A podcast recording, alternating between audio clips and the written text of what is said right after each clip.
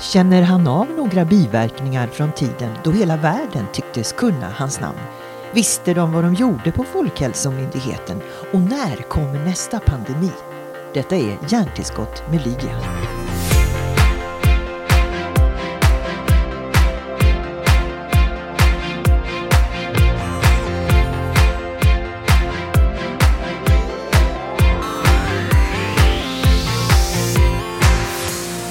Välkommen Anders Tegnell. Tack. Hur känns det att vara den svenska epidemiologen som tog världen med storm? Och då tänker jag mer så här, känner du av biverkningarna av den fortfarande? Ja, en biverkan var ju hur välkänd jag blev som person. Det var ju lite förvånande. Jag har ju varit i media förut genom åren då och då, men, men liksom aldrig blivit så personlig som jag uppenbarligen är nu. Så det händer ju faktiskt fortfarande då och då. Senast nu i frukosten här på hotellet, att folk kommer fram och liksom vill hälsa och eh, det roliga är att alla är positiva. Eh, under de här tre åren så har jag inte träffat en enda person som har gnällt eller sagt att eh, du gjorde något dumt och sånt, utan alla kommer fram och säger att vad roligt att se dig, bra jobb också. Mm. Och sådär. Eh, omvärlden är ju en sak, men, men familjen då som plötsligt fick leva med att alla visste vem pappa var eller maken var och sådär? Ja, mina döttrar tyckte nog att det var mest komiskt. Eh, ja, de skickade bilder då och då. De har till och med gjort en, tryckt en sån här liten bok med de mest udda exemplen på när jag blev offentlig som jag fick eh, i födelsedagspresent. För det skapades en Anders Tegnell-stil eh, där de sålde kläder som du hade på dig. Ja, det var någon av de här Frälsningsarméerna, någon av de affärerna som började skylta med Anders Tegnell-looken också. Att man kunde komma in och köpa den hos dem om man ville. Du hann nämligen aldrig kamma håret innan du var på tv. Nej, och sen var det väl det där att jag gick i mina chinos och min tröja och liksom ha kostym och kavaj och så. Mm. Det är inte riktigt min grej eh, så ofta. Så att eh, det gjorde väl också att jag lite grann stack ut i mängden så att säga. Kan man lugnt säga. Med alla kavajklädda ja. män. Eh, Anders, visste ni hela tiden vad ni gjorde under pandemin? Ja, det beror på vad du menar med visste vad vi gjorde. Vi visste väl vad vi gjorde så tillvida att vi försökte vara extremt tydliga med vad vi, vad vi hade för budskap och vad vi, hur vår bedömning var och sånt. Men, men, andras, men den andra biten som jag antar att du är ute efter, nej, vi, det var ju jättesvårt att veta hur det skulle utveckla sig på många olika sätt.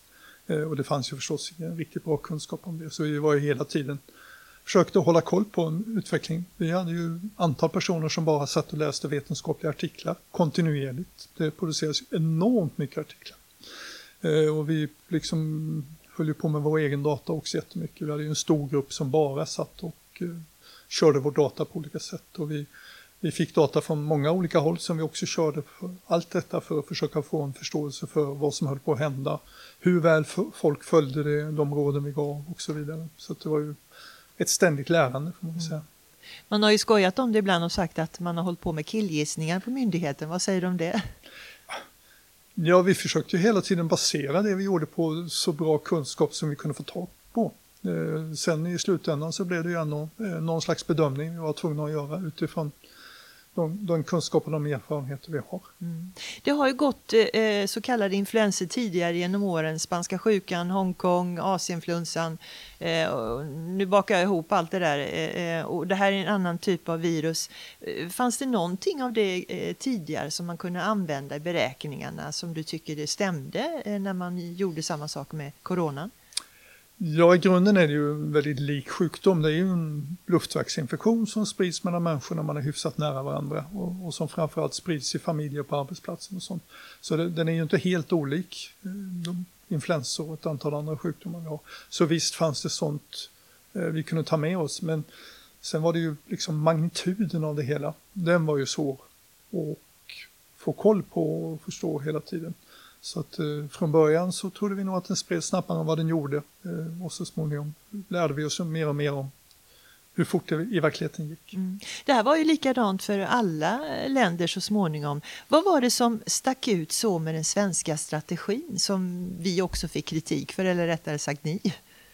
Ja, jag grundstrategin var nog väldigt lika i många länder. Vi var ju alla ute efter att försöka minska de här mötena som, kan, som leder till att sjukdomen går från en människa till nästa. Det är ju liksom hela tiden det som är huvudsyftet.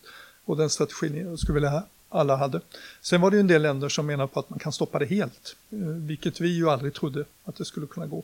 Framförallt inte efter, eftersom vi fick en sån våldsam början i Sverige, då insåg vi att det här kommer inte, vi kan inte bli av med det här, utan det kommer finnas kvar. Så på det sättet så var vi nog väldigt lika. Eh, skillnaden i Sverige mot rätt många andra länder var ju att vi tog inte till de här legala tvångsverktygen eh, på samma sätt som de gjorde, utan de menar ju mer eller mindre välgrundat att för att få befolkningen att träffas mindre så var de tvungna att lagstifta och bötfälla folk om man träffades. Vi menade ju att vi kan uppnå det genom att eh, klokt prata med folk och lita på att folk har gott förnuft och att de kan följa våra råd så bra som möjligt. Mm. Hur, hur, fungerar hierarkin här? Vem, vem är den som bestämmer i slutändan när det gäller pandemier? Ja, det, det, är ju en delad värld. Det är ju många som är inblandade i olika typer av beslut om pandemier. Eh, regeringen, riksdagen har ju förstås lagstiftande makten på det här området som alltid. Som alltid. Eh, myndigheterna har fått tilldelat sitt ansvar så att säga. Vi, vi vet ju vad vi får göra så att säga. Och den svenska modellen är att vi har ju samma ansvar under en pandemi som vi har under fredstid, så det är ingen skillnad. Sen finns det många andra myndigheter som har sina ansvarsområden. Läkemedelsverket ska titta på nya vacciner, Socialstyrelsen ska stötta sjukvården. Men, men inte minst, sen har vi ju våra regioner och kommuner som ju egentligen gör det stora arbetet. Mm. Så det är ju där egentligen alla de praktiska besluten tas i väldigt stor utsträckning. Mm. Men sista ordet har väl ändå Folkhälsomyndigheten? Eh, eh, kunskapen finns ju hos er. Ja, inom vårt, inom vårt mandat så att säga. Eh, sen är, jag menar, vi är ju en demokrati och så vidare, så vi har ju en regering som tar de besluten som är så pass politiska eller så pass som drabbar så många olika områden, mm. så tas de ju där. Var alla beslut rätt? Är det någonting som sticker ut som du känner att det här kunde vi har fattat ett annat beslut om?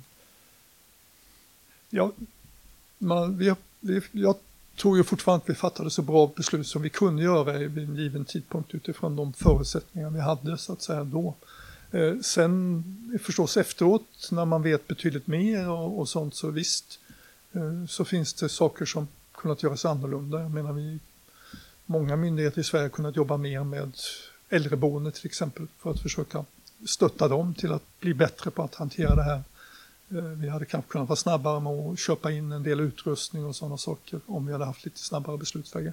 Men, men Sverige är ju ett komplext system där det är många olika som ska vara med i den typen av beslut. Mm.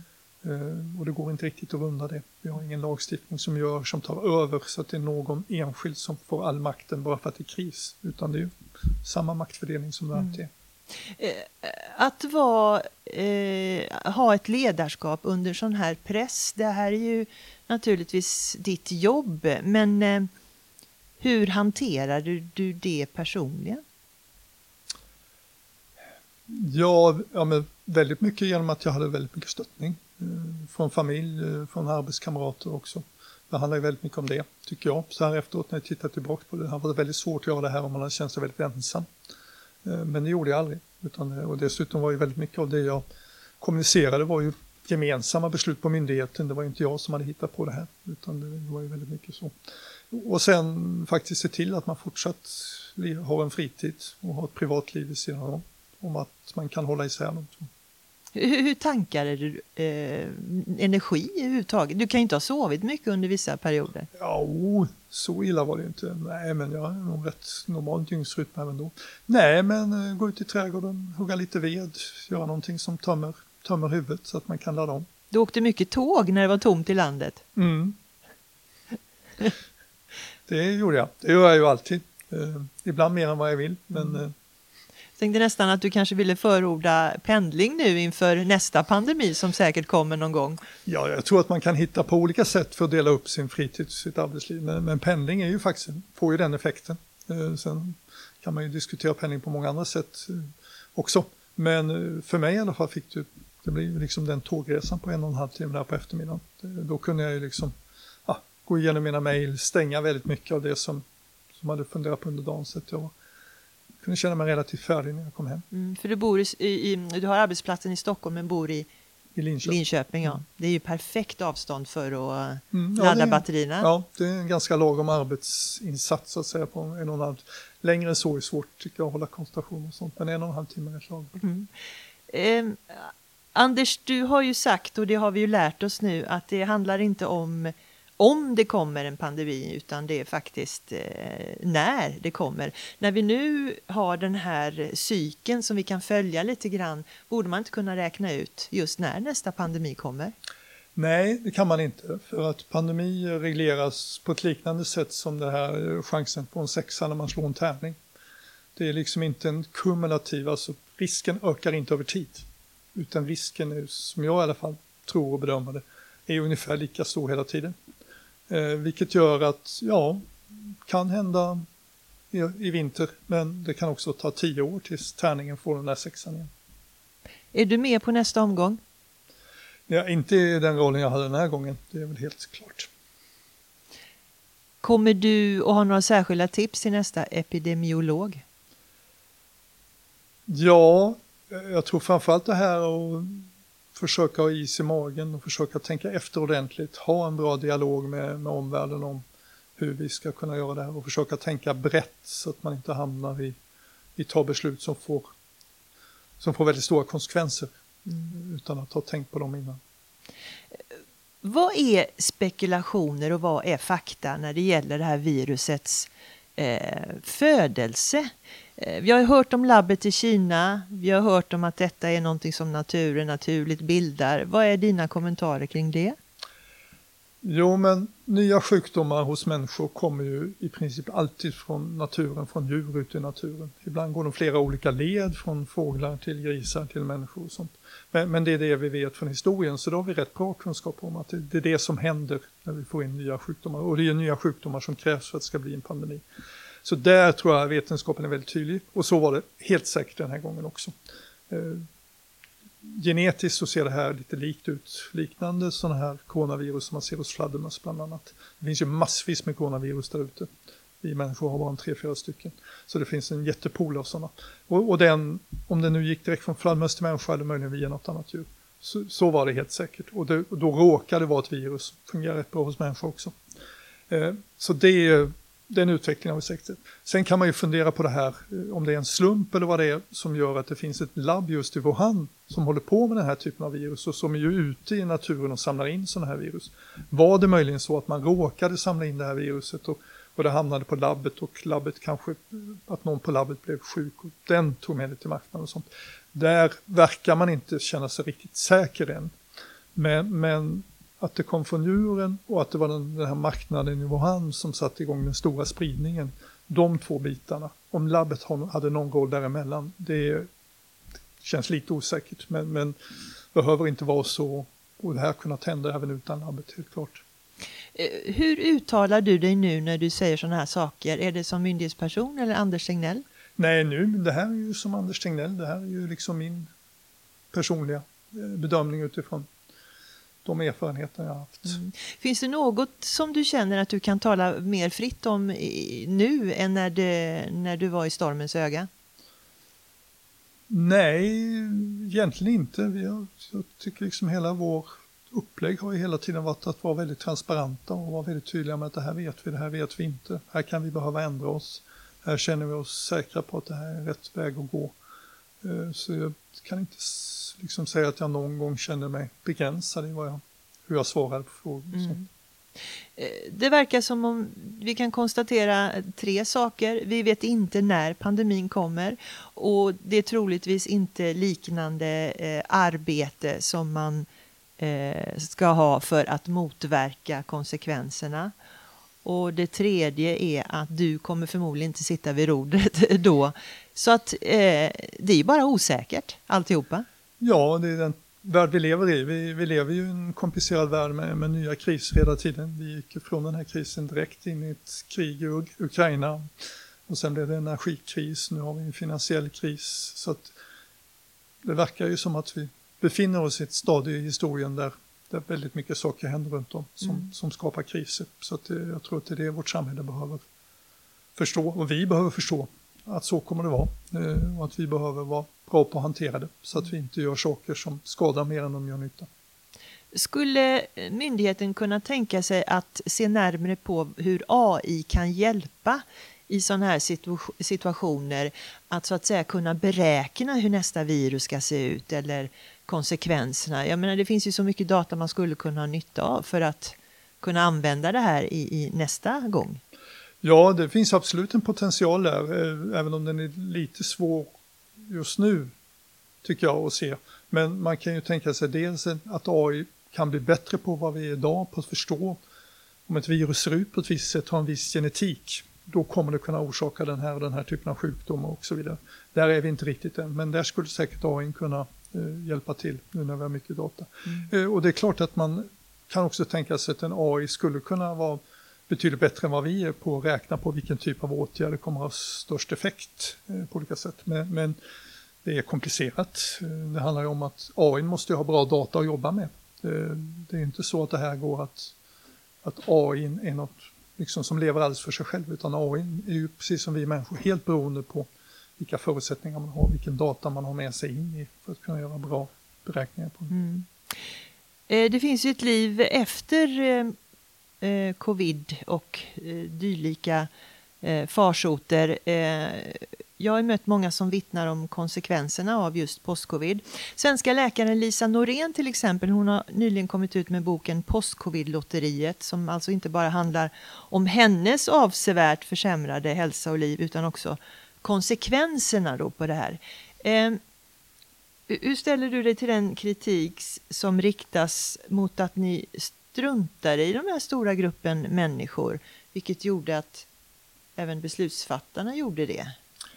Nej, men det kan jag inte tycka att vi struntade i dem någon gång. Det tog ju faktiskt, måste man ju också komma ihåg, det tog ganska lång tid in i pandemin innan vi, vi såg det här.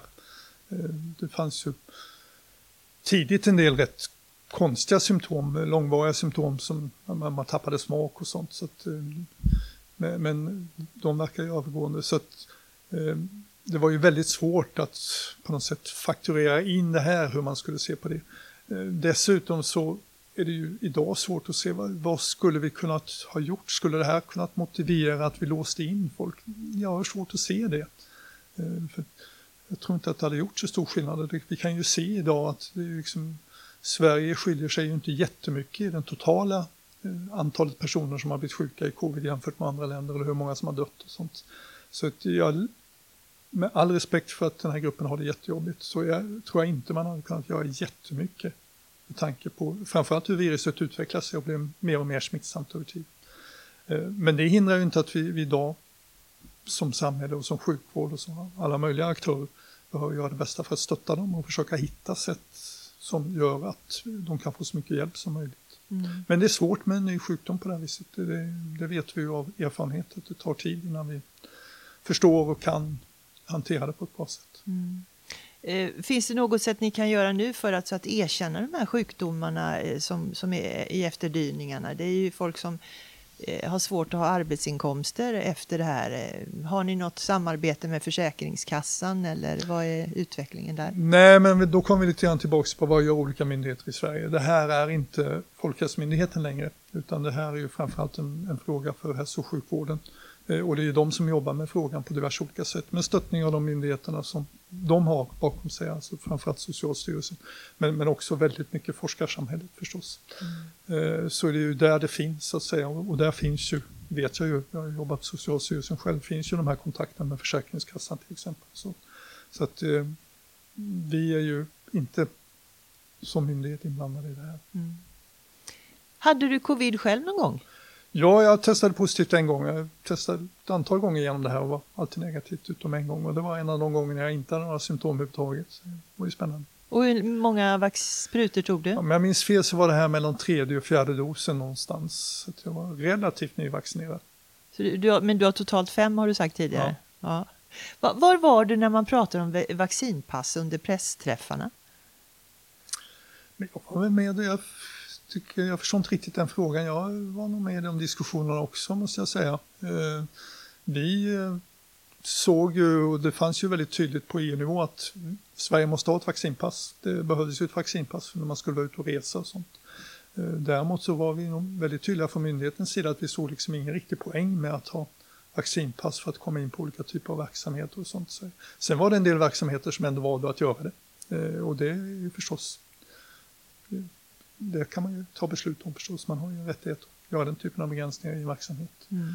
Eh, men de försvann ju som fenomen ganska snabbt, får man ju säga.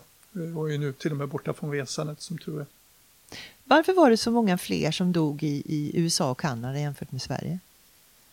Det var ju stora skillnader på vissa håll. Ja, eh, ja framförallt USA finns nog många olika förklaringar, men en del av förklaringen är ju att eh, den allmänna folkhälsan i USA är ju så väldigt mycket sämre än vad den är i Sverige. Faktiskt tyvärr. Man har väldigt mycket mer kroniska sjukdomar. Sånt. Man har nog också ett hälsosystem med inte den tillgängligheten till alla. Ju, man har ett fantastiskt bra hälsosystem för de som har råd att betala för det. Men hamnar man utanför systemet så har man inte det. Så det och de socioekonomiska skillnaderna och sånt. Det finns mycket sådana här riskfaktorer i USA som ligger på en helt annan nivå än i Sverige. Eh, som säkert ligger bakom till att man har fått så hög dödlighet. Mm. Vad ska du göra nu? Nu är du inte eh, operativ chef längre. Nej, så nu ägnar jag mig åt eh, rätt mycket vårt samar myndighetens samarbete med myndigheter i andra länder. Liksom mitt lilla specialuppdrag. Jag håller på med någon utredning om hur vi ska jobba med vacciner i Sverige i framtiden. Ja, lite smått och gott. Olika mm. projekt som jag är, en del leder jag, en del är jag med i. Och så vet jag att du snart släpper en bok. Vad heter den? Du glömde vad titeln var tidigare, det var jätteroligt. Kommer ja, tankar från en pandemi. Ja. Tankar från en pandemi. Hur, hur många sidor är den på? 300 sidor när jag såg den. Ja. Många tankar? Många tankar, ja. ja. Nej, men jag kände väl ändå att jag ville liksom lämna lite grann min upplevelse kvar. Och hoppas att den kan vara en del av pusslet i framtiden när man funderar på hur gör vi nästa gång. Vad kan man läsa i boken du har skrivit? Ja, rätt mycket det du och jag har pratat om här idag. Eh, Vad sen, tråkigt, då behöver man inte köpa boken. nej, men sen står det, eller jag har inte skrivit den här själv utan det är en spökskrivare som har skrivit den utifrån intervjuer som vi har haft. Eh, och då har vi också pratat rätt mycket om min bakgrund och varför jag är där jag är så att säga. Så att det är väl de bitarna har ju inte vi pratat om så mycket idag. Mm. Så det, kommer, det finns en, en del om det. Och det finns också en del om tidigare arbeten som jag har gjort på, inom den här typen av områden mm. innan pandemin kom. Mm. Kan du säga något? Ja, det handlar lite grann om eh, när jag jobbar med ebola i Afrika. Eh, det handlar en, en del om när jag jobbade för Världshälsoorganisationen i Laos och så vidare. Mm. Och där är ju en enorm erfarenhet som du tar med dig in i Folkhälsomyndigheten såklart. Vad har det gjort med dig som människa? Är du så, om jag får säga, eh, cool, det vill säga lugn inför det mesta? Ja, det är jag nog. Eh, och det är nog de här erfarenheterna att liksom har man varit med om, suttit i väldigt många olika kontexter, jobbat med väldigt många olika saker så kan man nog vara lite mer cool på att eh, det behöver inte bli perfekt från början. Utan eh, det viktiga är att man gör, man gör så bra man kan mm. Eh, och man måste känna sig trygg med, med det. Hur kommer det sig att just du hamnar i de här väldigt viktiga positionerna ändå? Jag förstår att din kunskap är omfattande, men hur, hur, hur, hur sker urvalet av de här människorna? Totalt slumpmässigt ska vi nämna. Ebola i Afrika var ju bara för att jag råkade träffa en av patient i Sverige som hade haft något, en liknande sjukdom en gång i tiden och, och, och sen hade jag bakgrund och pratade lite franska. Eh, och då var det ett ebola i Zaire där man behövde franska och man behövde veta något om blödarsjuka. Och, och då ringde eh, de från Socialstyrelsen och undrade, kan inte du åka dit? Så det är på den nivån. Mm. Man råkar eh, ha rätt egenskaper för vid en viss given tidpunkt. Mm. Men är det någonting i din, i din modersmjölk så att säga som har gjort dig extra lämpad för krissituationer? Svårt att veta. Nej. Du vill inte skylla på någon? nej, nej, men jag har en jättebra barndom, väldigt trygg och bra på många sätt. Så att, nej, ska inte. Mm. Men det är många som har det. Är ebola eller jag ska eh, korrigera min fråga, kan man på något sätt eh, eh, värdera de olika farsoterna? För mig som amatör och vanlig dödlig så verkar ju ebola vara den värsta eh, farsoten vi har haft hittills i modern historia. Ja, jag har varit med om en del sådana arbeten där vi försökt liksom eh, sätta lite siffror på hur farliga kan man anse olika sjukdomar är. Och det var ju koppling när vi höll på att prata om bioterrorism. Vad är, vad är det vi, liksom vilka agens, vilka bakterier och virus är det vi behöver hålla speciellt koll på? Och där finns ju ebola förstås. Eh, men, men sen är det vad, vad är det som är farligt så att säga? Är det farligare med en sjukdom som ebola där risken att dö om man får sjukdomen är väldigt stor, men den är rätt dålig på att sprida sig och det är liksom mest sjukvården som drabbas och sånt. Är den farligare än en sjukdom som, som corona till exempel, där väldigt många blir sjuka samtidigt och kanske hela samhället stannar. Det där är ju inte helt lätt att alltid förstå den balansen, men, men egentligen är nog de här breda samhällssjukdomarna mer farliga för oss på sikt så att säga, än de här som är väldigt farliga för individen. Mm. Och sen vill vi väl heller inte att kunskapen om hur man eh, hanterar de här virusen sprids till eh, eh buset så att säga? Nej, det är vi också.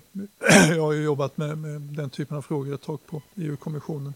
Och, och det, där finns ju en, en, risk i dem förstås, även om den risken i praktiken inte visar sig så stor. Det är betydligt svårare att jobba med den här typen av sjukdomar än vad man tror. Så att säga. Det kräver väldigt speciella kunskaper, kräver väldigt speciell utrustning och sånt. Och det är väl det som är bakgrunden till att vi faktiskt inte sett att någon försökt använda de här sjukdomarna. Så vi kan sova lugnt och tycka att de här filmerna om just den typen av eh, terrorism ändå än så länge eh, inte har någon verklighetsförankring? Nej, inte väldigt svag verklighetsförankring. Det finns nog andra saker i vår omvärld med miljöförstöring och klimathot och sånt som är betydligt mer påtagligt som vi verkligen behöver lägga resurser på.